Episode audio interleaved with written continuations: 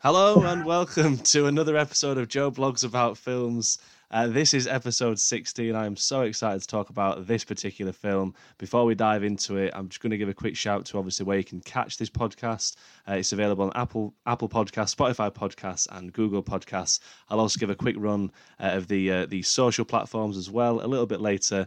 But I really want to get stuck into this because I can see this one being a been an extended one if uh, if you enjoy the pun there. But I'm joined by my good friend Nat McCartney as we are diving into Lord of the Rings. We're doing all of the films, but obviously one at a time.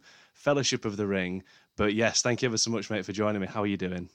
It is an absolute pleasure, and I'm doing fantastic. Um, I know that we've spoke about doing this for quite some time since you had this um, inception of of making the podcast and everything. So uh, for it to finally come into fruition is just amazing. So yeah, been making lots of notes, and uh, you know, like like we were just saying before we started recording, just how much of a treat it really is to just come back and watch a film that is very near and dear to both of our hearts in in you know in various different ways for many different reasons. It's like an unwavering love for it, if that makes sense. Like yeah. there's never a time where I put these films on and I'm like, oh, here we go. Like here's a scene.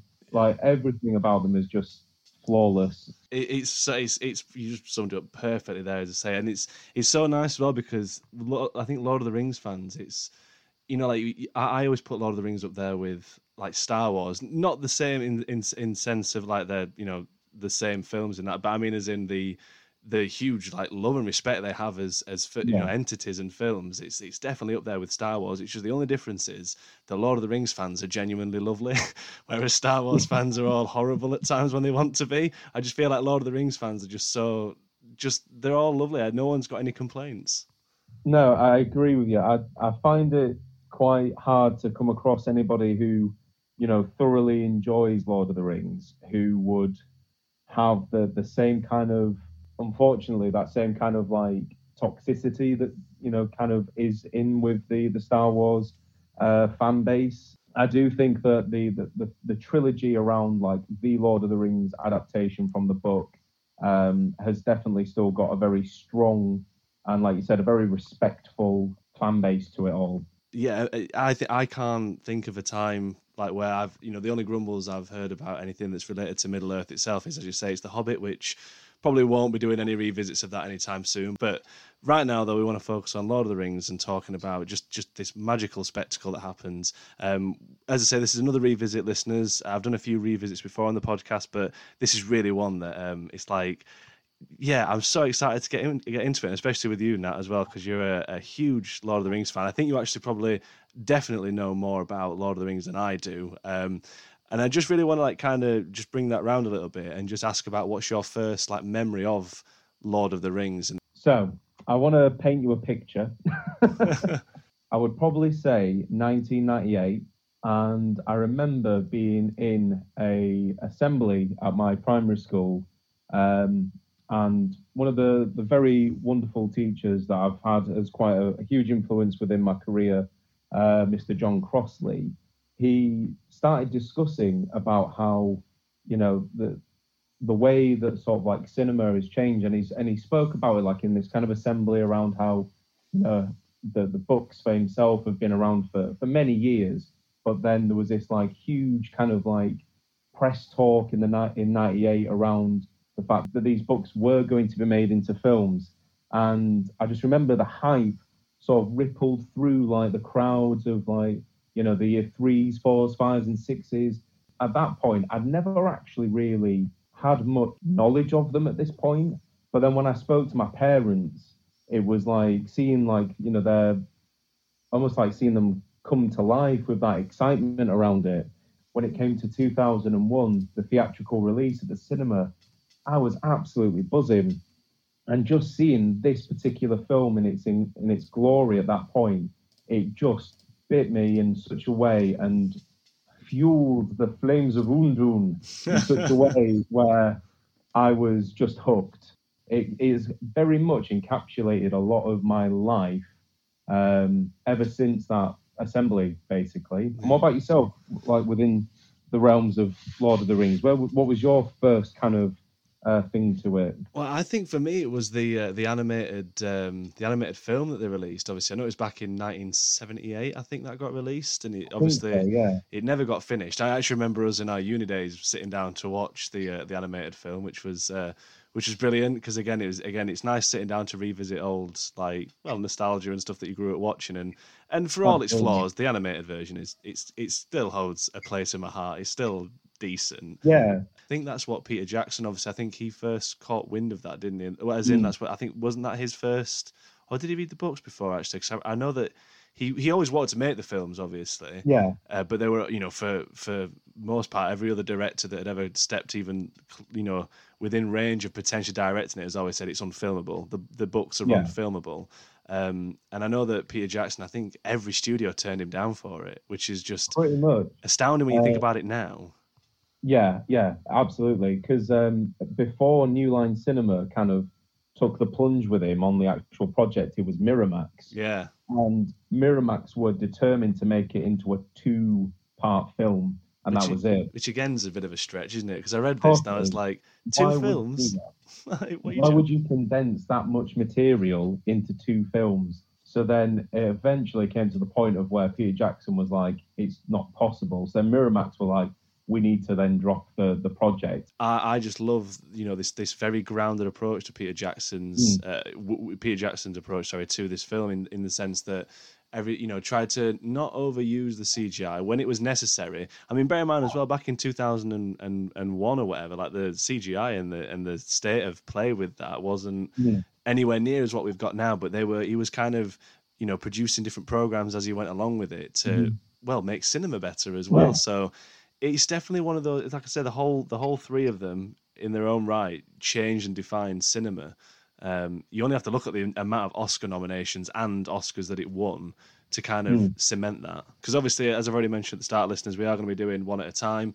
Um, I don't really know how long this episode is going to be. I know I tried to keep them short, but because it's Lord of the Rings, I think I'm just we're just going to go for it anyways and see what yeah. happens. But we're going to talk about particular moments and particular mm you know the extended sequences as well and and just what, what why we loved it really or what we loved about it. We're, we're also going to do a feature as well of uh, the best our our each personal favorite lines and favorite scenes in mm-hmm. the film.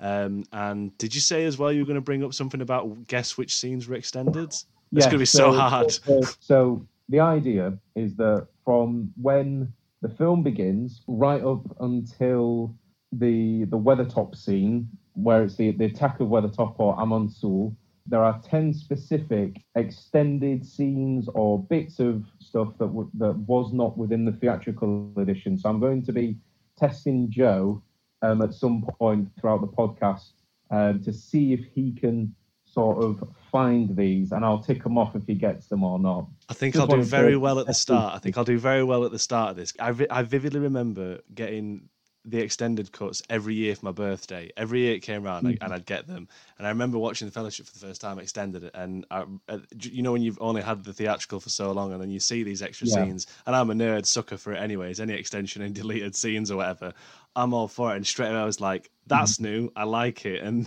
so I think I'll do well. Do you know what? As well, it's worth mentioning because I think I think well you knew, and I, I think I might have mentioned it recently, but I've never had the actual privilege or or wonderful experience of watching any of the Lord of the Rings films in the cinema. I never saw any of them at the cinema. So I I watched every single one um, at the cinema. So I went and saw the Fellowship of the Ring at least I think four times. Wow! When it first came out. Did you ever wonder when you're watching it, um, like, how is this a PG? I still to this day can't believe it's a PG, the first one. Yeah, I completely agree with you, and especially with um, the extended edition, yeah. and when and when you see the body count that Aragorn manages just from decapitations alone, I, I, I agree with you. It is it's quite impressive that they still manage to keep the parental guidance. Um, you know, even back then, even back in 2001, yeah. when I do think that like, you know, the actual standard of like, you know, what within the BBFC, like what was actually deemed like, you know, the ratings I am very surprised this is Um, that's why because my my mum went to see it at the cinema and then she was like, "Oh, I, she's like, I, I know you want to watch it, but I don't know. Like she said, because the orcs and the Uruk-hai are both bloody terrifying, aren't they? Like some of them are Mhm. pretty like horrendous to look at, and like Yeah. just yeah, the sheer the sheer body count and and he, like maybe I'd let it slide on the theatrical cut, being you, you'd be like, all right, you pushed it and you got a PG. But the extended cut, I still can't believe to this day it's like Yeah. allowing it just to yeah, parental guidance. Ah, you have a laugh. It's one for the family. yeah, absolutely. Completely agree with you. I've already just we've just been nattering away. Like I feel like we, this is just just it now. Like listeners, I know you're there with us and everything, but just expect just pure just geek overload at how fantastic these films are. Uh, first, first kind of trivia that I like about the you know with with the start in particular. Obviously, you've got this incredible opening from Cate Blanchett's uh, Galadriel. Mhm. Obviously, she you know tells us the the tale of of the One Ring and so forth. But obviously, I'm sure you knew as well. But they recorded several different versions of that with different actors and trying to work out which ones. I think Frodo and Gandalf both did a take on it, um, which would have Yeah, been would would have yeah. been quite strange. I mean, I, I'd understand it more if it was Gandalf, I think.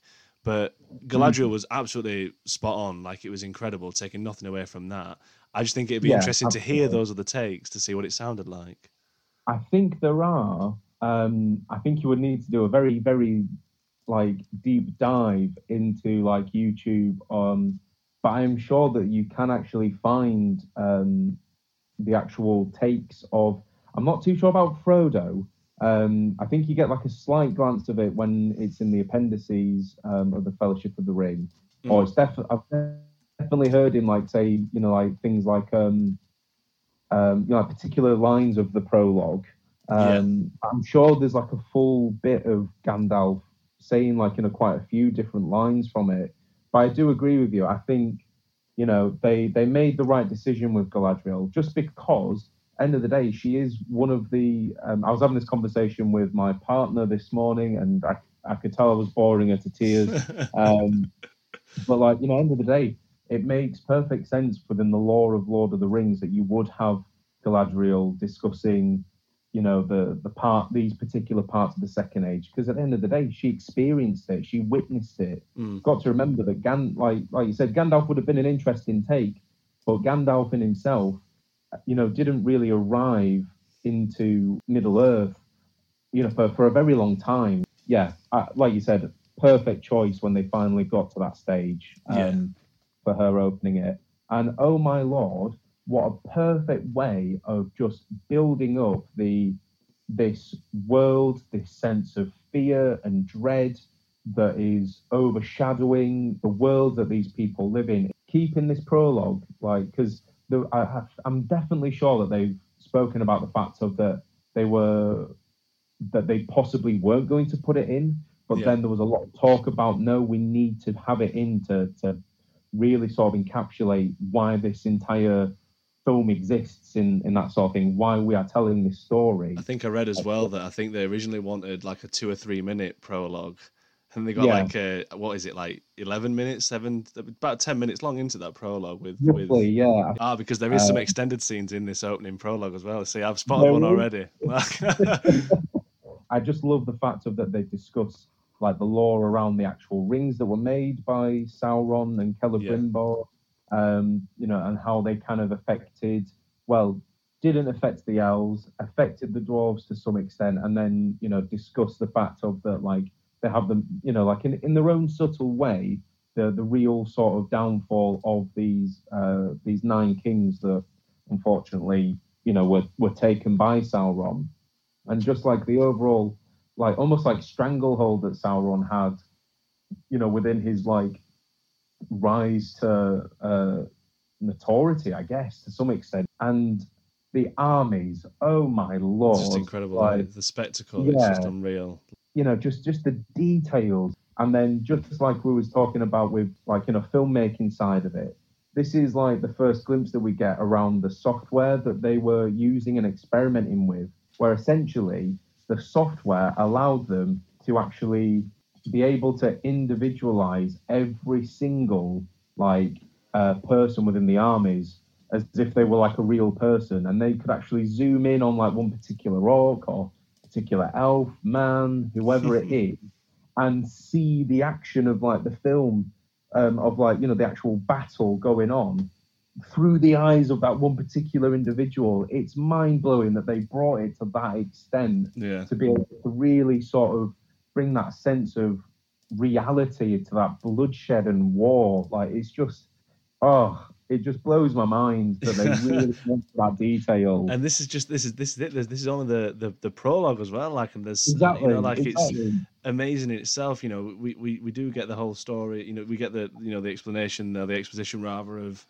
you know the ring itself and Sauron and how he was uh, initially you know defeated uh, by Isildur, uh, but you know.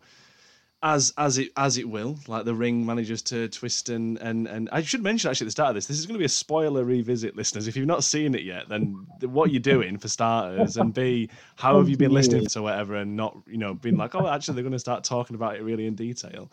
I think it's good as well that you know showing the actual power of Sauron um, as a being. Obviously, I know he's more so Mhm. like of a, well, he's the eye of Sauron, like an entity, if you will, or, you know, in that in that sense. But like yeah, him in full, you know, there, like you know, it already sets us up for what these guys, what the you know the the hobbits and, and the Fellowship are going to be battling up against for for future, but on a different scale. So Sauron's a badass hmm. man. Sauron is to say Sauron is like hardly, you know, what I mean, he's not. He's in it, but he's not in it. In it, you know what I mean? Like in the in all the Yeah. films and the story itself, he's just this this this this like I said, this impending doom almost that just Yeah. foresees everything. Um, Absolutely. and and yeah, I mean, we we just briefly touched on that there, there is some extended sequences in this opening, and I think the one that I, the, the the vivid one that I remember from the from the prologue is um, Isildur's uh, demise. Pretty much, you get we get to see the, Yeah. the whole squabble. We get you know in the theatrical cut, I think it just kind of you see some horses like you know ruffle when you know like when the orcs come, and then that's it, and then you just see his body drifting. Whereas we get to see him get arrowed in the back for Yeah, and how the ring betrays him. Yeah. when he's like in the when he's actually within the river and it just slips off of his. I mean, it's it's a bit of a faux pas because he's wearing gloves. Like you know, a smart. I, think a smart man would have you know put the ring on, put his glove back on. But you know, end of the day, you know, he, he was he, like you say, he was ambushed by orcs. I'll give him that. Would you, if you put the Um, ring on and put his glove on afterwards, would he not just have like just like a hand like hovering like a glove in the air, oh, like the hands off of like don't Zap?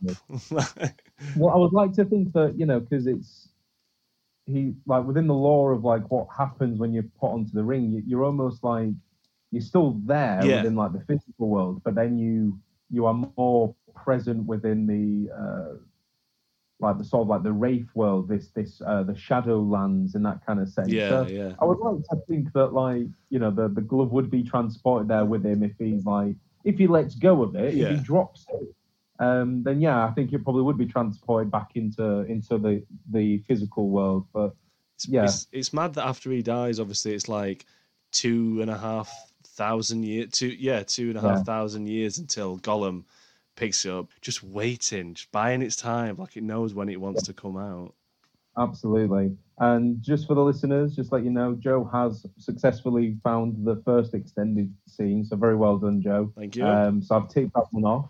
That's So, probably the best I'm going to do now. That's it. I've, I only know I know a few every every. Oh no, actually no. I tell a lie. No, I'm all good because we're actually coming to one of my favorite, obviously sequences of the of the entire saga, not just this film, but the Mhm. entire. Uh, well, all all of anything, Lord of the Rings, The Hobbit, all of it. Um, Mhm. But obviously, from Gollum, it you know it goes to good old Bilbo, Mr. Baggins. What a what a fine piece of casting it you know, I'm, I'm sure we'll say this for pretty much every single character that we end up discussing throughout this and throughout the other films. But everybody that I think eventually became the characters that they were for, you know, for lack of, you know, like for example, like particular casting directors, you know, having a rough idea of what they wanted or, you know, ideas that Peter Jackson had. I think that when they finally sort of put all the jigsaw pieces together and had the, the the people that we actually see as all of their characters within the film, my God, like it is just that there is no other cast that I could imagine Yeah. being those characters.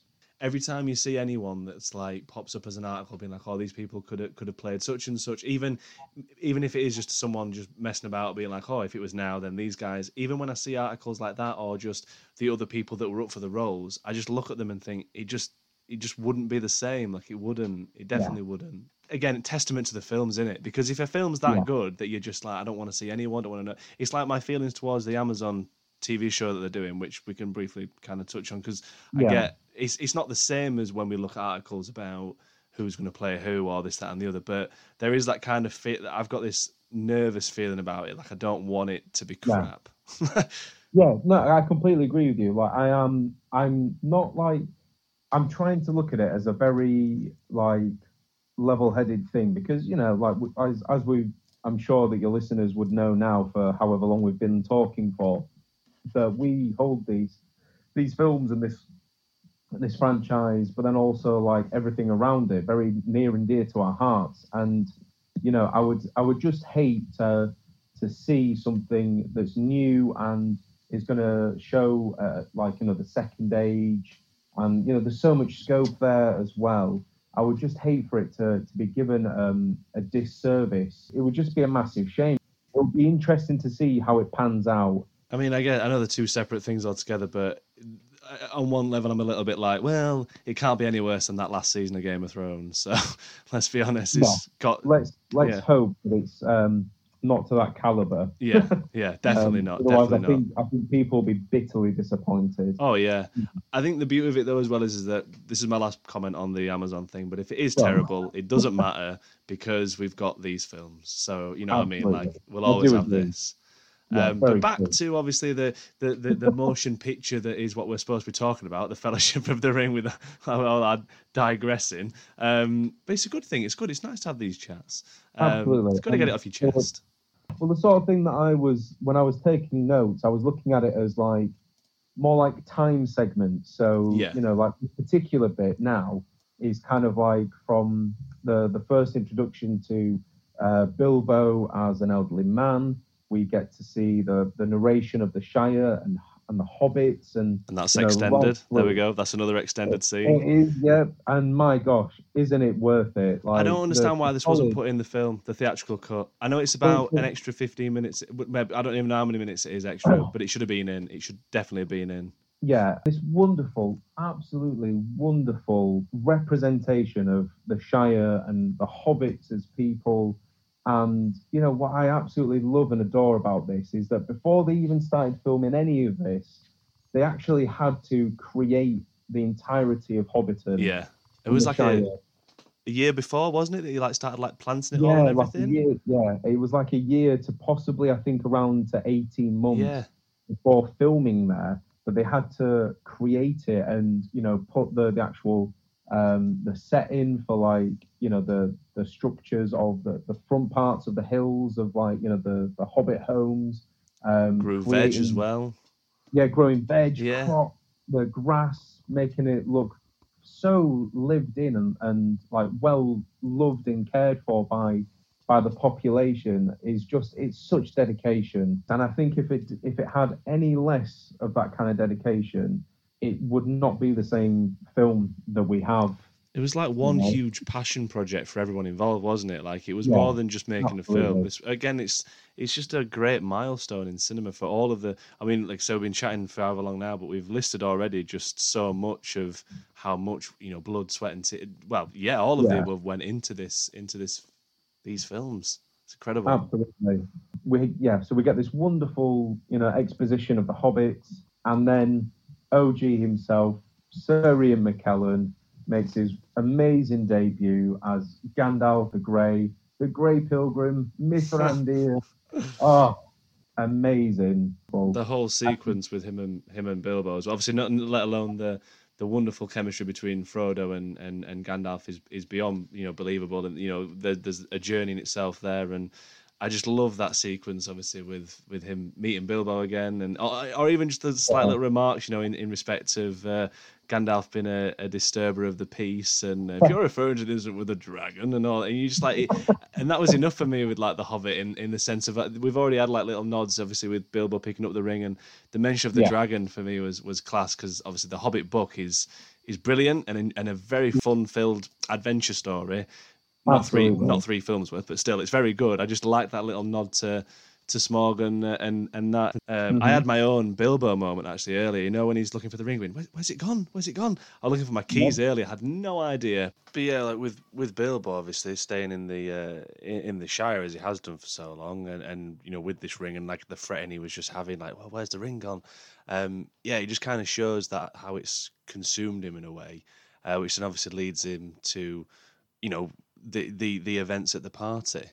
It really shows that like actually you know bilbo even throughout these very long years that he's been prosperous within the shire after his journeys and adventures with the, the dwarves to erebor is that actually he actually still is a very self-indulgent man. Yeah definitely but, um, yeah. yeah you know and i think that gets missed in the theatrical version. You, you see very you only see a few little droplets of it you know for example where he's having the argument with Gandalf. I was just going to um, come to that, yeah, obviously, because yeah. this whole kick you off. yourself. Yeah. Just this whole. I mean, that like they have that argument, and it's still like obviously showing how self-indulgent he is and selfish he is. To then yeah. afterwards agree to let Frodo have it, to then try and sneak off with the ring in his pocket still. He's just a little bit no, like, "Come on, Bilbo, mate, what are you playing? Yeah, the ring is still in your pocket." Um, and and and a quick one about that as well. I'm sure you know that the floor was magnetic for that sequence when he pulls the ring it out was. and lets it drop to the floor so that it can just. Yeah they slammed yeah. to the floor heavily. Yeah, they had to make the ring out of so they had to find like the perfect composition of metals uh, to make sure that it would still look like the One Ring, um, but like you said, still be magnetized enough to to still have that like heavy drop to the floor. Yeah. Um, and that scene in itself is just wonderful. And I put down as one of my notes that when I was a kid, I'm watching, you know, Gandalf head off on on his horse all the way to, to Minas Tirith and everything, and then pop back. Yeah. Uh, you know, you, I was like, gosh, he's a fast rider from Shire to there.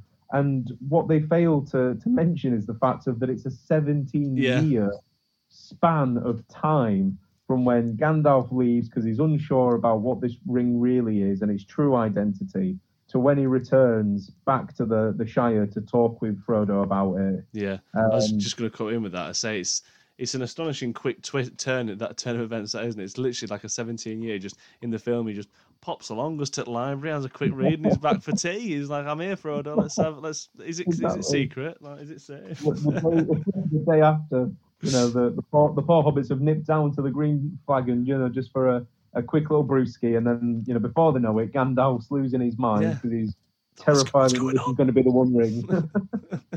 um, just because coming this this obviously comes as well to one of my I don't know if this is intentional from Peter Jackson, but the shot it's like a silhouette shot um, of them like crossing like through some fields, and it's like a purpley, uh, purpley sky, and it's just the silhouettes. And he's like, "Come yeah. along, Samwise."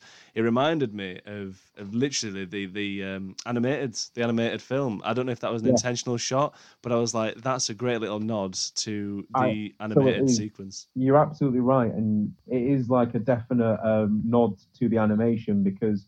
And it's the same where they are in the, the forest that's got the beautiful kind of like purpley blue flowers on like the the, the forest floor, and just when uh, Gandalf like leaves them and he's like, never put it on. Once again, that um, walking between them all is also like a nod back to um, to that film as well. So yeah, you're nice. absolutely spot on. Yeah, so many great nods to the uh, to the animated film. Uh, like I say at the start, it was my first kind of introduction to Lord of the Rings. Really, was the animated film. So anything, any nods, and uh, I'm absolutely all for it.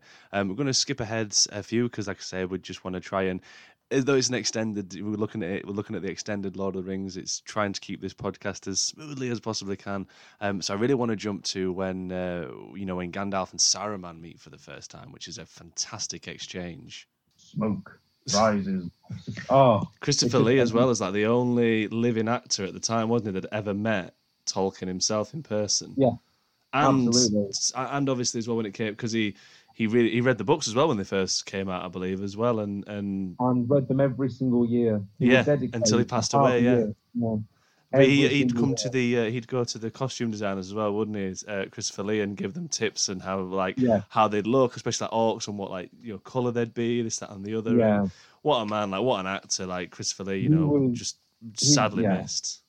Yeah, absolutely. And he was a huge font of knowledge for you know for Peter Jackson. There was a lot of times where he would actually school uh, Jackson quite often on set, and it's the same with um, with Ian, uh, Sir Ian McKellen as well. That they both had that that gravitas of knowledge around like the world of Middle Earth, where they would you know sometimes be like, hold on a second, I, I, get what you're going at, but I don't think that's right. And you know, Peter being a very collaborative uh, director was like, okay, fair enough. Like you've, you know, you've opened my eyes. Let's do it that way. And you know, and that was the same for a lot of the actors. You know, they would, you know, um, and I think that shows like that he he wasn't precious, precious Precious. about actually making the film to that degree that he was he was still confident in the people um, that he had around him and there was that real trust there yeah, um, so it's definitely commended.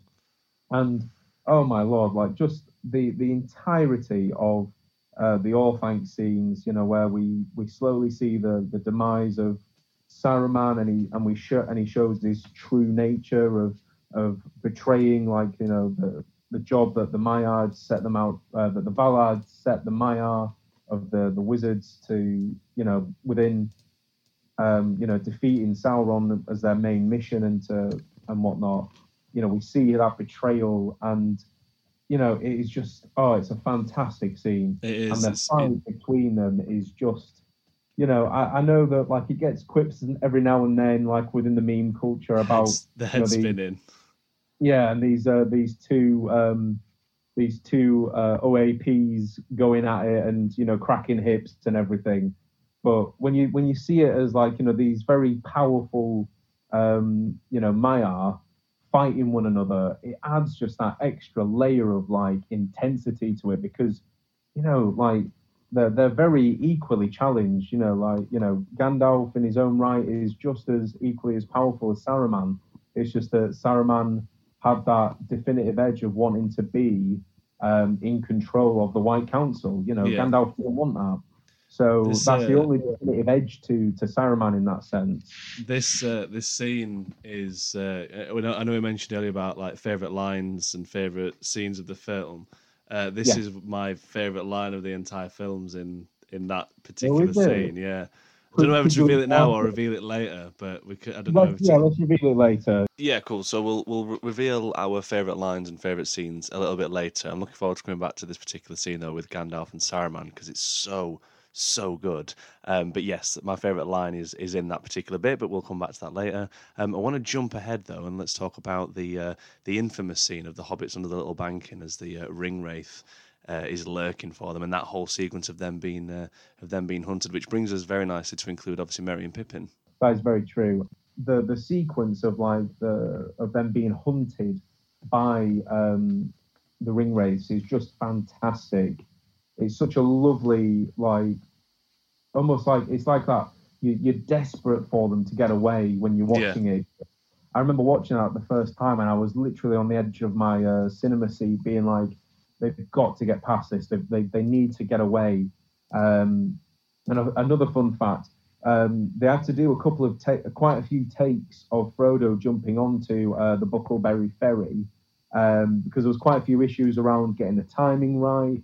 Um, actually, for him to land onto his mark, like within like the group, and in one particular um, take, uh, Elijah Wood did such a mag- magnificent jump that he actually went uh, he went over all of the other cast members, so like uh, Dominic, uh, Sat, um, Sean, and um, and Billy, and went past the ferry and into the river that they were filming in. they, were, they were a bit skittish for a moment as he went beautifully into the water. Um, just like it's just little things like that I just Yeah. find magical about this film. Yeah, no, absolutely. It's exactly the same why I love these films as well. All the behind the scenes little details, all these things that we that we love about it, we, we know about it from behind the behind the scenes things. Again, it probably shows how nerdy and geeky we are to actually know all of this stuff, but it's just because we love it so much. Uh, but the sequence of Frodo jumping onto Bucklebury Ferry is so good. It's so intense. Like you say, you just want him to make it. Completely agree. And uh, yeah, we then head off to Bree, and uh, the whole city. I love Bree. Like it's somewhere that I feel feel familiar with. Um, but I, I love this uh, this whole little sequence. Yeah, they they do get to the prancing pony, but this is also uh, the wonderful thing that um, Peter Jackson does, we get our first director cameo from oh, him. Oh yeah, that's runs it with the carrot. I was going to say we should, we, should uh, we need to point out Peter Jackson's uh, Peter Jackson's cameos because yeah, when they Absolutely. when they do get to they get to Bree and head to the Prance Pony, one of the first people you see obviously is is Peter Jackson, which is uh, yeah. which is a very very quick one, but I just like. I mean, it's a weird one with me in films because if there's ever a moment when it's like raining in films, like obviously throwing it down like it is there, obviously it's like a, it's like another character in itself when it's that kind of mood. Yeah. Like, and I think that by having them arrive at that, eh, you already kind of know that it's not going to go, it's not going to go well here. Like, obviously, start with yeah. Gandalf's not there to meet them. You know, you, they get a whiff of this Strider guy, and you're like, here yeah. he comes. Like we know, we know who's coming here. Um, and it's just like this. There's already this like sense of like danger straight away. G- Gandalf's not there to save them. Yes, we do know that you know. Well, they do meet Strider, Aragorn, um, yeah. who will protect them, but there's still this unpleasant uneasiness that is surrounding them, yeah. especially knowing that the the ring the ring wraiths or Nar- Nazguls are coming for them. Absolutely, and that's and just to add to that, I think that's brilliantly encapsulated as well. Even when they're in this in this tavern of the Prancing Pony and you know, there's the very loud and boisterous like men surrounding them. Yeah. And you know, like for for anybody else, that would be a very sort of like lively environment. But for these very four on edge hobbits who are completely out of their depth of like the world, absolutely, it's it, uh, it it's just an additional layer to that kind of sense of worry and like being very like alone, even though they're all together. Still. Yeah. And then this is the first time that we ever see Frodo also uh, wear the ring, and it is just such a beautiful shot. Oh, it's you know, I- iconic in itself. Back, the way he falls back, the way that the ring just tumbles and then just places itself onto his, um, you know, onto his finger, and just the wonderful music crescendo, like as it's happening, and then he disappears.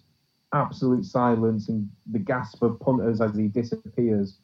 Oh, it is just flawless. Well, we've not really touched upon Howard Shore's score for the film. I mean, just quickly, just, if we just jump that a very quick mm. second, like incredible. Like it's again yeah. up there with like John Williams and stuff in terms of like you hear it and you know straight away what it is, no matter what it is, you where it is, you've heard it. As soon as you hear yeah. like the Hobbit theme or whatever, or you know the Lord of the Rings themes mm-hmm. itself, you just know instantly what you're watching or where that's from. Um, Absolutely, Howard Shore's and, tremendous and like you said about the rain, it, in itself, it is a it's an integral like part to the film. Like it is almost its own entity that gives this additional richness to the film as well. It's almost like a like an, another performer.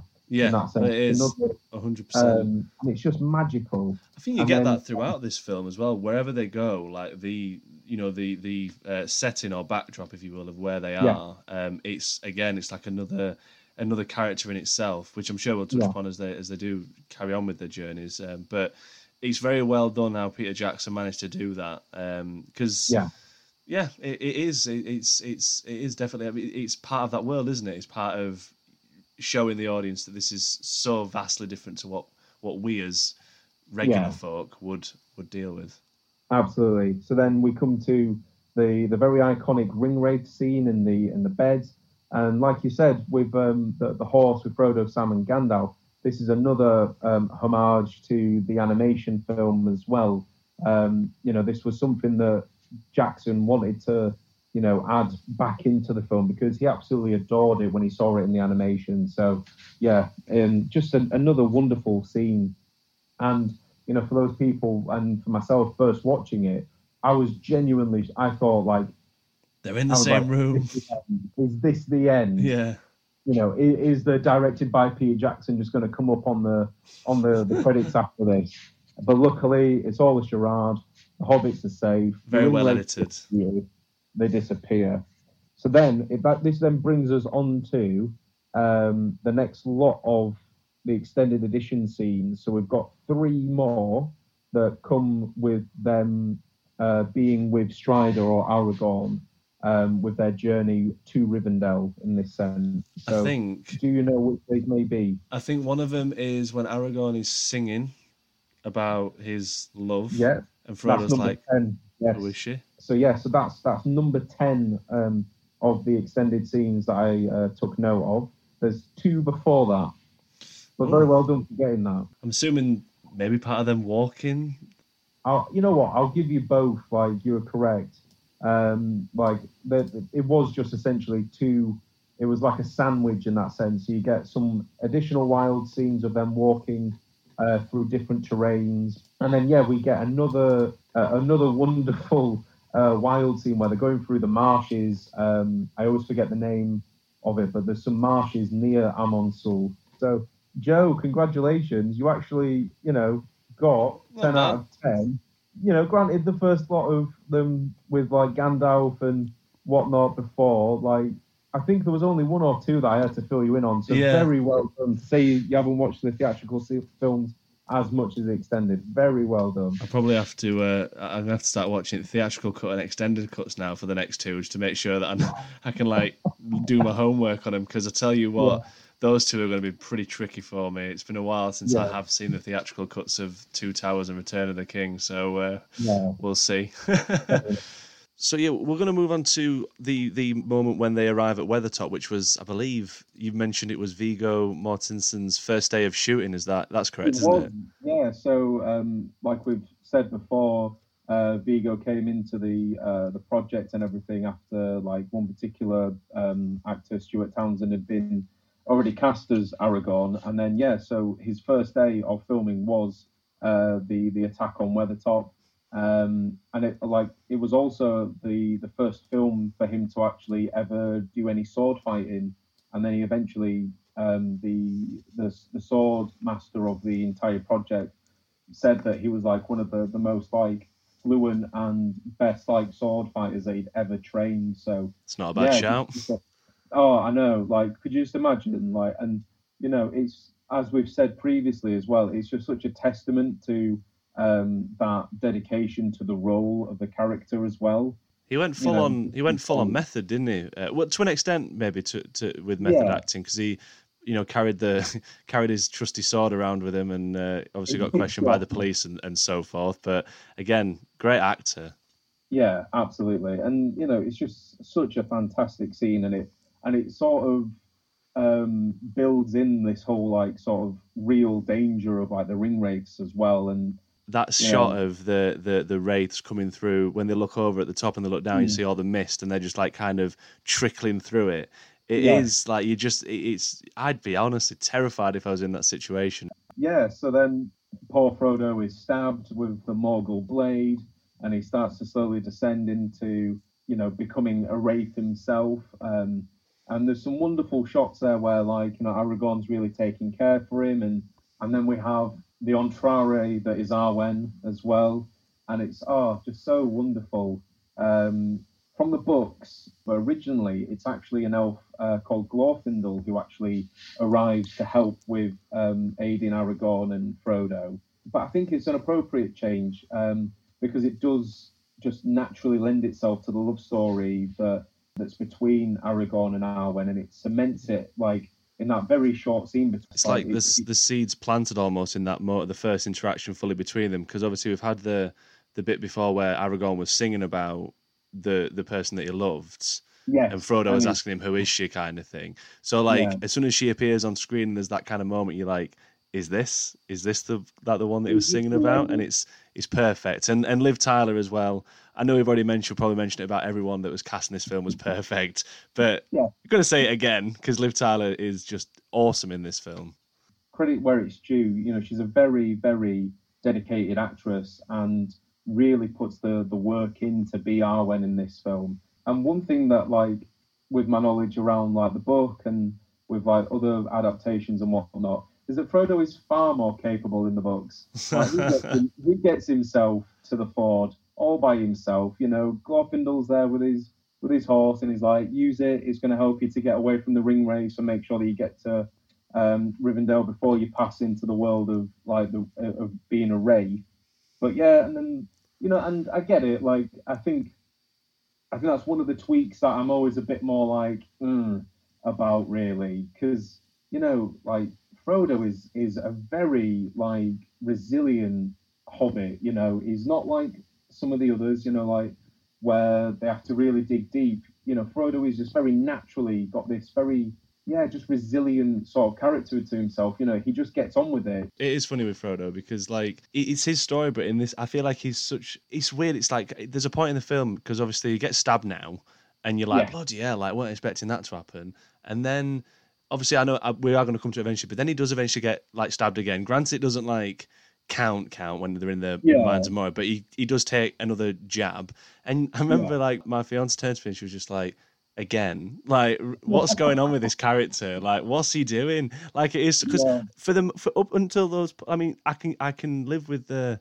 Um, well, live with it, but I, you know, like you get stabbed, that's it, kind of thing. In, in this first instance, but like I feel like it's such a he's such a brave character for wanting to take this mm. this on. So when he's like, "I'll take the ring tomorrow" and everything, and I just like it was so strange again. That was like another bloody setback. like... Yeah, it's very true. It's very true. But you know, credit where it's due. Elijah does a very oh, fantastic yeah. job in showing just like the, you know, the dangers of being stabbed by this this particular like magical blade that will eventually transport him into the, the world of wraiths, and and that's fine.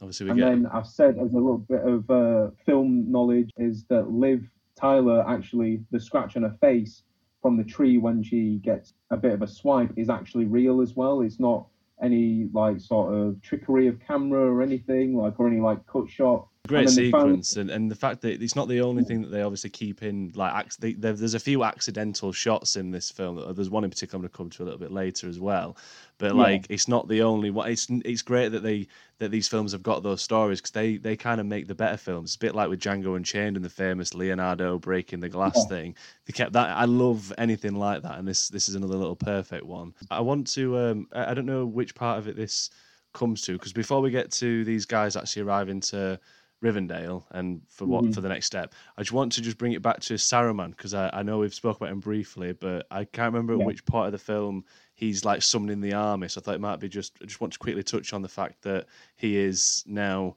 summoning an army for Sauron. Um, this might surprise you, and it might surprise a lot of listeners to say that I'm a big Lord of the Rings fan, but obviously as a kid. Um, and when you watch it as a kid, you don't pick up on too many things, and it might take you a number of a number of watches before you do pick up on something. But for yeah. whatever reason, I knew that Uruk-hai were separate to orcs, but I had I didn't realize until watching it this time round that they are like a hybrid of orcs and man. Yes. I had. Yeah. Do you know? I, it might sound silly saying that, but it just never registered. Like it just, it's one of those things. It's like a, there's like a brief yeah. line about it, and it they just mention it, and I picked up on it. I was like, oh bloody hell! Like okay. Yeah. So it's um I mean, it's it's something that, like you said, quite rightly so, they don't really touch upon it like either within the theatrical version, and they don't go into much depth about it within even the extended yeah. edition, apart from that particular line that you're talking about. Mm. Um, no, it's a very good point to bring up. Yeah, it was just something obviously I was thinking of uh, in terms of when I was watching it. I was like, oh, and I really clocked that about the uh, the Uruk-hai. So another another learning learning curve for me, in fairness. But yes, I want to jump to Rivendell and just talk about the beauty that is Rivendell, um, where we finally get to meet officially the Fellowship of the Ring. This first part of seeing Rivendell, oh my lord! Like, yeah. you know, I know that the I know that Hobbiton was absolutely beautiful, but this shows like the the the perfect use of blended scale scenery, uh, green screen, and um, physical set for the actors to work in. You know, it's just those little intricate details that you just notice the more that you watch these films, yeah. and it blows my mind. Yeah, it's it's amazing. It, it's completely mind blowing as you're saying that. It's it's just wonderful at Rivendell. Um, but like you know, by getting by getting to Rivendell, you know, we get the whole. You know, Gandalf's there, fills him in on what's happened, and, and this, that, and yeah. the other. He's had a bit of a torrid time, and uh, and and finally, yeah. we now get to meet what will become the Fellowship of the Ring, and Absolutely. it's a, another just oh, excellence of actors. You know what I mean? Like who were popping up. Obviously, Orlando Bloom. This was his first film that he ever did. He came straight out of drama school, I think, into this. Yes, you know what? What a fantastic introduction to him. Like you know, as he like bounds in beautifully and just hops off so elegantly off of the horse. Yeah. You know, we have Sean Bean as well. Sean Bean, my man. And then you know we get wonderful um, John Rhys-Davies as well as Gimli it's a fantastic way of just tying in once again the melting pot of these different races all coming together to unite against this front of like evil. I, I'm saying I really can't wait for us to get and, and, talk to the about the, the Mines of Moria and stuff like that and, and what's coming I'm up. and I, I want us to obviously come to the first the, the actual meeting, the the high the high council yeah, meeting in, in a sense, and just talk about like this entirety is you know, like you see moments, like for example, in like I can come back to Star Wars with this, but like in like Phantom Menace and stuff, when there's all to do with like council talk and all this, that, and the other, and it's a bit dull, yeah. a bit dry, or whatever, and you're just like, it's not really interesting. It's space politics kind of thing.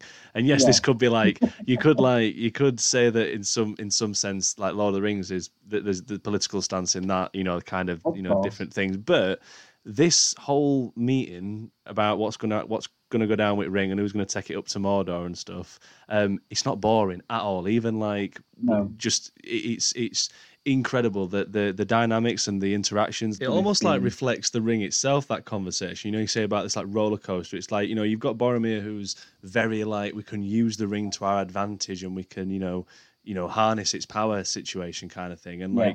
Easily corrupting him straight away like it's got him and then obviously the whole conversation builds up to this whole out almost like barroom brawl it's nearly anyways like they're all yeah. you know having a go at each other aragorn and bloody gandalf get involved you know before frodo says i'll take it and it just reminded me of like and then you know it brings it down again you know you've got this innocent mm. little hobbit who's like i'll do it i'll take it to mordor he's the only one so far that's carried it as long as he has and it's yeah. not corrupted him as much it's, it's amazing to say when you think about boromir who just sees it once and is like my precious.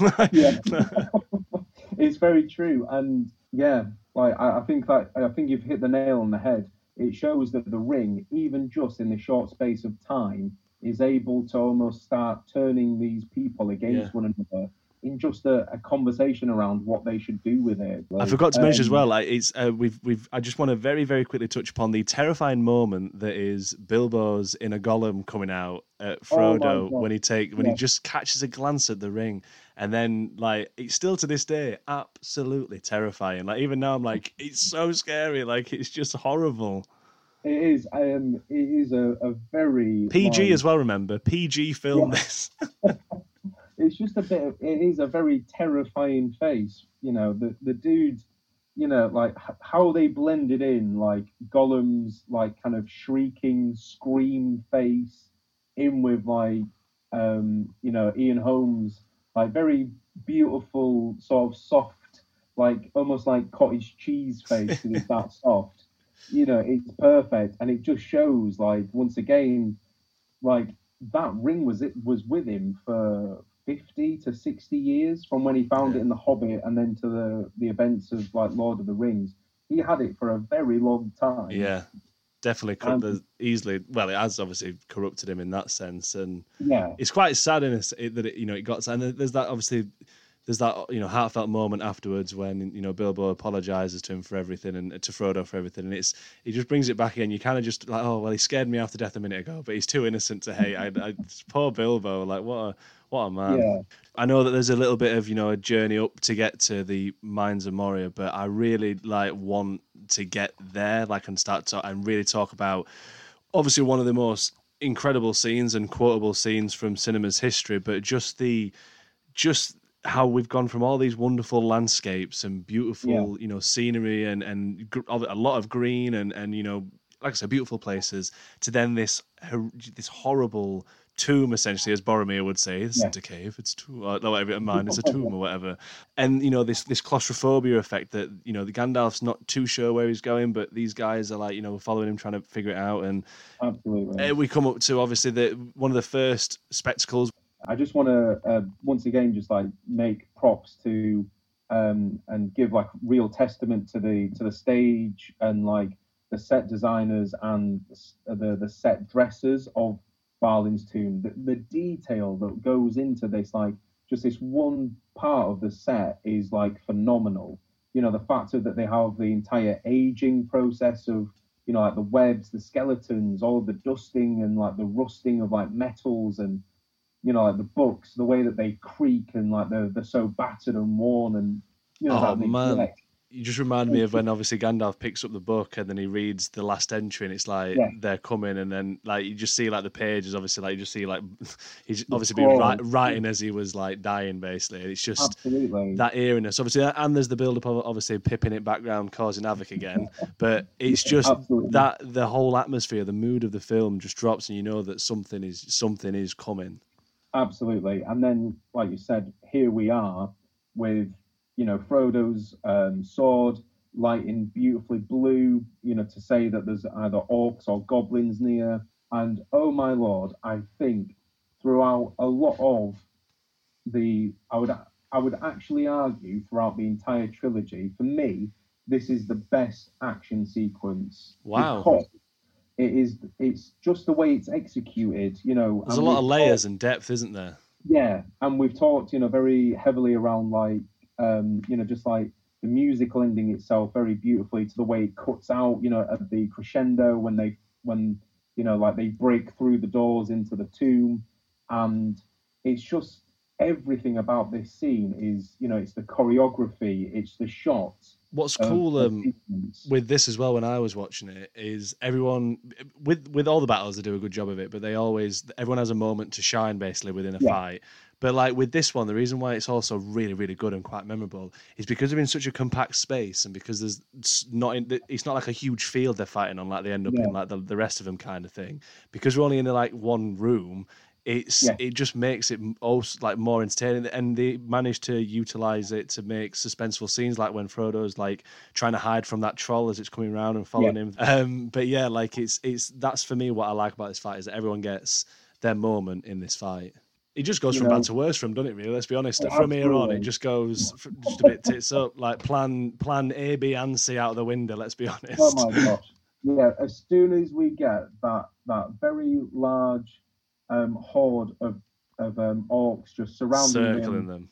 Yeah, and then all you hear is the very loud sort of like I don't even know how to describe I, I, it. It's, it's, it's, like a ripple. Yeah, it's, like it's a, almost like a, a very quick chant, isn't it? Like it's like you know what I mean? Like it's it's so it's obviously it's a growl, but it just reminded me of like yeah. it sounds more than one person. You know what I mean? But it's yeah, you know what it is when you hear it, and it's it's it's well, we know what's coming, don't we? It's... And like you say, from that moment, you know that like even more defecation is hitting the fan at that point, and we have the the arrival of the Balrog. And what I think is really clever about this is that you only ever see like the the flames and the yeah. light of, of him before the reveal, and I think it's perfect because it adds that suspense Absolutely. Trying to get away and get to the bridge of Khazad-dûm. Filmmakers' trick, obviously, is, is, always to you know show less. It's more more impactful. You know, you look at films like yeah. Jaws in particular and stuff. You know, we hardly ever see the shark, but you know it's knocking about and it's genuinely terrifying. Absolutely. This is exactly on that same level. You know, the way that they do it, it's right up until they get to the bridge that we finally do get to see it pretty much in all in all its Balrog glory. Maiar against Maiar, fighting one another, and he takes him down and he starts to fall into the descendant, descendants of the abyss in Khazad-dûm, and we think that it's over, and then Just... Gandalf is taken as well. And that fall, when he says, Fly, you fools, is genuinely heartbreaking. Yeah. And it's not the fall that makes that, it's the the scream from Frodo that actually makes it hit home. I've actually got goosebumps now just talking about it. Like, because there's the line, obviously, like "Fly, you fools," and then it's that silenceness. All you hear, there's no music, nothing. It's just yeah. the slip. That's all you hear. Yeah. And then you just see that one shot of him falling, and then it cuts back to Frodo for that that awful, yeah. agonizing scream, and um, then that beautiful music kicks in, and it's all it's just heartbreaking. Mm-hmm. Like you genuinely, it's one of the couple of like moments within this particular film where you are like, well, there's a fair few moments when you are quite emotional during this film, and obviously Gandalf going. It's, I mean, not only Gandalf, but Ian McKellen, man. Like, what? Uh, yeah, you always see Ian McKellen into into the descent of the abyss or anything. Um, but it is like, and I think it's the real shattering point of yeah. the fellowship. That's it, isn't and it? It makes it very like hard. You know, like they say at the end of the film about the fellowship, or you know, it's broken or whatever, but it's, yeah. it's broken from this point. Like this is when yeah. it is shattered. Definitely. Like because pieces start to fall out of place. You know, we're going to come to obviously Boromir's his turn essentially like he you know yeah. lets the ring do corrupt you know corrupt him that no one's got a leader and i do want to jump to obviously the whole Boromir trying to take the ring from Frodo, but um, so, you know, because that does lead to the to the ending, obviously the the, the finale, um, the final battle, if you will. And uh, but before that, obviously they, they meet the, the Wood Elves, and there's some great sequences with the wonderful Cate Blanchett as as Galadriel, just you know, amazing actress, uh, and I just love that sequence between her and Frodo. You know, this little snippet of what she would be like should she would or you know would have taken the ring or let it corrupt her in that sense. Um, can we talk about um, the um, the gift giving? Because uh, yeah, it's, absolutely. it's it's quite wonderful. This the sequence of her giving you know the gifts that she gets given. I love yeah. Sam's reaction to his gift when, when she gives him the elvish robe, and he's like, "Have you got one of those like daggers that I can have or anything like that?" Or like, and then oh, you, you get absolutely. you get that humor, but oh my, Gimli's gift, Gimli's gift. What is it? Just a lock of her hair or something like that? Yeah, you know what? Like it's such a beautiful moment because it's I think it's the first time that we see somebody who's got the the very sort of like preconceived stigma and you know biases against um you know like another race that yeah. is you know heavily ingrained in like you know the the lore of Lord of the Rings and and Middle Earth in itself you actually start to see him realize that you know that actually these people are, are, are wonderful, and you know, but actually they're they're just as as important as the dwarves are, and you know, it, it, softens him ever so slightly. And I think this is the the part that we actually really see his mind shift, and hence why he, you know, probably his entire arc as a character we hear him become um, Gimli elf friend as a, as his title. Yeah, um, it's a bit of social commentary there as well, isn't there? You, you, should like more people should watch Lord of the Rings to like start thinking that everyone's Absolutely. equal. Like Absolutely, and yeah, like, and it's a beautiful scene because I think it actually because he asks for um, a single strand of her hair. That's it. Yeah, just just a little strand. And what he uh, what she gives him in return is three and it's like it's just this like sense of like overwhelming not satisfaction but this overwhelming like honor and admiration that you see him have for for like almost like asking for for such a small trinket in his mind and then being like given so much more wealth in that sense like out of kindness mm. that it almost like yeah you just see his like his entire perspective on elves change in that moment. Yeah absolutely. Completely agree uh, in respect of gimli's perspective on elves and, and such change. And as you say that, that that continues to blossom over the course of these films. And it's a great little friendship that we uh, we as audiences love to see more of. Um, but talk to me about boromir. Talk to me about this uh, yeah, his attempt to take the ring from uh, Frodo. It's a, such a good scene between um, Sean Bean and and Elijah uh, Wood, where they are sort of fighting and then scurrying around, and it shows like once again just how much power this tiny ring has over somebody, and because when he falls over and almost like knocks himself to, you see like that utter remorse of like mm. being that way and when he's like screaming for Frodo and like apologizing and asking for him to come back so he can show that he wasn't meaning it. Yeah, it's just wonderful. The shot, the shot, like I said, the sequence between Sean Bean and Elijah Woods, um, ah, it is, it is, it's like a building up, isn't it, all the way through the film? It's really yeah. like it's coming to that, you know, it's going to get to a boiling point, and like it just it reminded me very much so like when you know they have the scuffle and and, and so forth and when he's shouting curse you curse you it just it was very yeah. like shakespearean in a way like and it's not a bad thing like i don't think that's a bad thing at all it just it reminded me of something like out of like a shakespeare play kind of situation yeah. where you know someone's at, someone's wanting something for self gain and and yeah just that kind of just that kind of vibe to it obviously yeah. Sean Bean's amazing. Let's be honest; he plays a very good, very good character as Boromir, and it's almost like his repentance for what he did is what mm. makes him want to obviously protect the Fellowship and and Merry and yes. Pippin for starters. Yeah, absolutely. Um, so to touch upon that, like with just like the build up to where we see, um, you know, Boromir's demise. Once again, the choreography with the fighting between um, like Aragorn, Legolas, Gimli, and the Uruk-hai when they ambush is just executed so well by everybody. I think they um, used um, CGI uh, bows, didn't they, for uh, Legolas's uh, bow and arrows in that particular scene? Because yeah. I think at the time they said that no one could, you know, do the arrow that quick, like shoot the arrows that quick. Whereas I think it's now been proven that it is possible.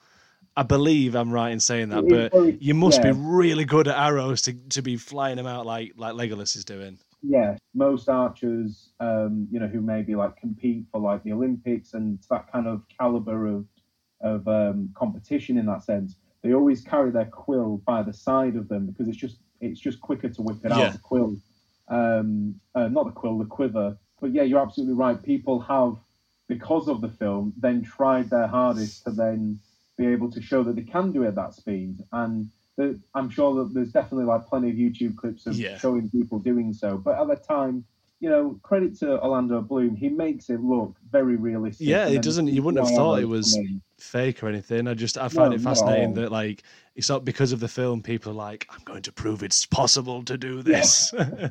but uh, but back to sean bean and boromir saving uh, saving merry and pippin i think if you're a sean bean fan you're already going into this film thinking well he's going to die because the universe can't comprehend with sean bean's name not rhyming the way yeah. it's spelled so like he has to die um, and you know we we spoke about this sequence so i'm just going to come to it now obviously yeah just yeah. it's such a powerful moment we, you messaged me straight away after you saw it i message you as well. It's it's absolutely heartbreaking, especially for a character that you know, like we'd just seen him try and take the ring from uh, Frodo. Obviously, obviously, granted he was hmm. you know in, under the spell of the ring in that sense, but you know the way he takes those arrows and continues to fight on it. I think that's what, and it's the echo as well as it hits him. It's like yeah. there's an echo of like his grunt as it hits him, and mm-hmm. the music like starts to fade and then when he gets back up it comes it's just you got again the goosebumps talking about it like it's um it's it's Absolutely. it's a beautiful sequence but a very very sorrow one yeah definitely because it's once again it shows that nobody is really safe yeah like, this in, is like a people time. are going to die in these films this isn't this isn't like a a TV show where your main characters are just going to stick around because they're the main characters. This is you just you, you're going to lose people along the way of this journey. Exactly. And I did put this down, like the fall of Boromir, and the only note that I had for it is that he is an absolute machine. yeah, literally all those all those arrows. Like he's left with three Absolutely. arrows in him, and and he still gets a bit of a noble death in the sense because it's not like he gets put out of his misery by Lurtz. You know, Aragorn comes in, which I'll say this now because we're going to be announced. We'll probably chat about it later, but the fight sequence between Lurtz and Aragorn is my favorite favorite uh, sequence in the film. That's my favorite okay. scene of the film. Yeah. I, I would actually have to agree with you as well. I would say it's my favorite, and it's just once again, it's a, a testament to. Uh, um, I always forget the name of the actor, um, but the gen the gen who plays Lurtz, and then obviously Viggo. Yeah. Like that sequence is just filled with like intricacies. That oh, you know, they the... both knew like that if something was out of place, one of them was going to get very badly hurt. And one of them nearly did, didn't he? This is one of the scenes where, mm-hmm. um, what I was saying about earlier, where they just caught it on camera because uh, the guy who plays Lurtz had so much like makeup on that his eyes were covered up. So when he launched like the dagger at uh, Viggo, um, it, it, was like a very quick reaction for him to hit the hit the blade away with his own sword, but it wasn't yeah. meant to go like that at all. And I find it astonishing. Yeah, so- yeah, it, it, like so the shot was all set up. He was supposed to throw it in his direction, and you're absolutely right. It was like it was thrown too close to Viggo. So then, just him being an absolute badass that he is, he just deflects it with the sword, and it's it's such a insanely good shot it's a great fight sequence. I, I, I also like it's a bit of a strange one, but I'm not sure if this is it. I think this is only in the extended. It could be in the theatrical. I'm sure you'll let me know. But when Lurtz pulls the blade out from his um, from his leg and he like licks the like licks the blade. I'm certain that that's not in the theatrical cut. You're absolutely right. It's not in the theatrical cut. He simply just pulls it out, has a bit of a growl at Aragorn, and throws it. Yeah. In this in the extended scene, he licks it as like a bit of an antagonizing. Yeah, like I don't, like I don't care. Again, amazing, like you say, choreographed to a T, and um, massive praise to to Viggo for deflecting that blade because that could have been an insurance claim. Yes, yeah, absolutely.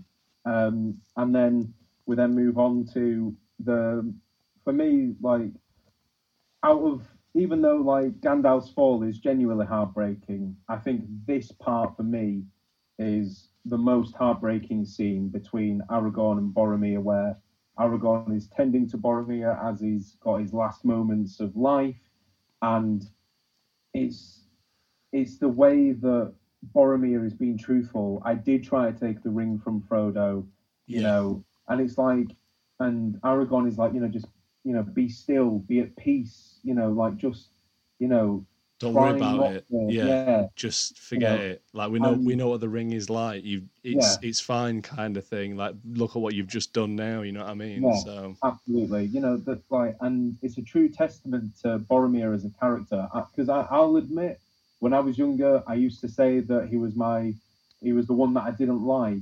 But actually, as you know, as we get older, as we get wiser, you actually realize that you know people do make mistakes. People yeah. are taken over by like you know their their wants and their desires, and you know it, it, I think that's what makes him such a, a, a, fully rounded character within the book and also within the film. It's quite relatable and, as well, and not just for me being a northerner, obviously, and Sean Bean's from the north. But I just mean, isn't it? It is relatable when you know you put it like that in the sense that like we all make mistakes, we all we all you know that's it that's life isn't it? You learn from it. But yeah. at the end of the day the true the true self your true self will always come out in those kind of moments like what Boromir yeah. did for Merry and Pippin. Look at us getting so in depth with characters. It's unbelievable. Like who would have thought like we'd have done like a film and performance degree or something? Bloody hell. Oh, yeah, who knows? You know like. Um but yeah and it just it really shows that like Boromir redeemed himself and you know right to the end, he had he had the highest honor, which is I think what something that Aragorn says to him. It's just such a beautiful moment. So following obviously Boromir passing, essentially the fellowship is pretty much done into it. Merry and Pippin have yeah. been taken off by the Uruk-hai. Um, Legolas, Aragorn, and and Gimli they're left to well at the moment we're not sure what they're getting up to yet. But Frodo said he's going to go off and do take the ring to Mordor by himself and I think this is one of the most emotional I've seen my fiance in a very long time watching a film. When right, okay. when Sam runs after Frodo and like obviously they nearly drowns essentially, silly idiot. Yeah.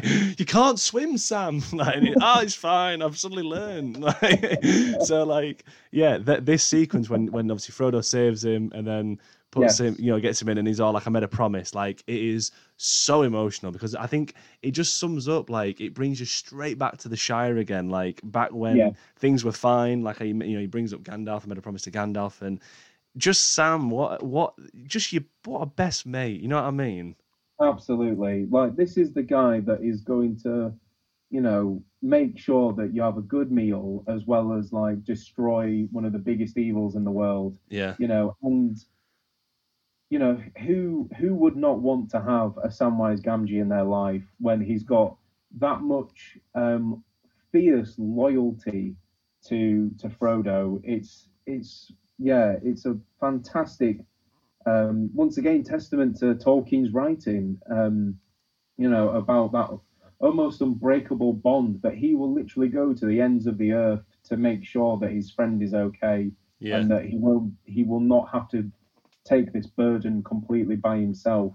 It's, it's so it's so weird that we're actually now to what like pretty much at the end of the film, isn't it? After this, you know, this journey of sitting down and going yeah. over it. Obviously, uh, Aragorn, Legolas, and Gimli decide to go after Merry and Pippin. Um, that's where we yeah. are left with those guys, and we just see that final shot of you know Frodo and Sam as they continue their their their journey. And you get that lovely little line of "I'm I'm glad I'm glad you're here with me, I'm glad you came" kind of thing. You know, from Frodo yeah. to Sam. It's perfect way to end it, and. Uh, and there there it is. You know, the the, the our revisit and, and and going through Lord of the Rings is the first one anyway. Is a Fellowship of the Ring. I mean, it's so good, isn't it? Like I remember watching. Obviously, It we just discussed it, but you know, it's it's an epic film, an epic tale, and I, I really can't wait to dive into the second one. I'm more eager to know your your favourite quote of this of the film.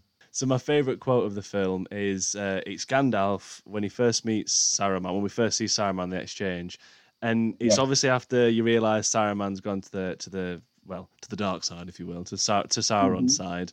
And Gandalf says to him, he says, "Tell me, friend, when did Saruman the Wise abandon reason for madness?" I just think it's just a stunning. Like obviously after that you get the whole Gah! and then it like you know it kicks into the Yeah. fight kind of thing. But that line, I- it's just perfectly delivered. I agree. It's just like you say, like his delivery of the line is just magical. Um, it's almost like that wonderful like look of like almost like broken trust. Yeah, like and then almost like he's really disgusted that Saruman is like uttering the fact of that he wants to, to join Sauron. That's it. It's it's Like, almost like he just feels earth? like he's been stabbed in the back a little bit, like or like he just Yeah.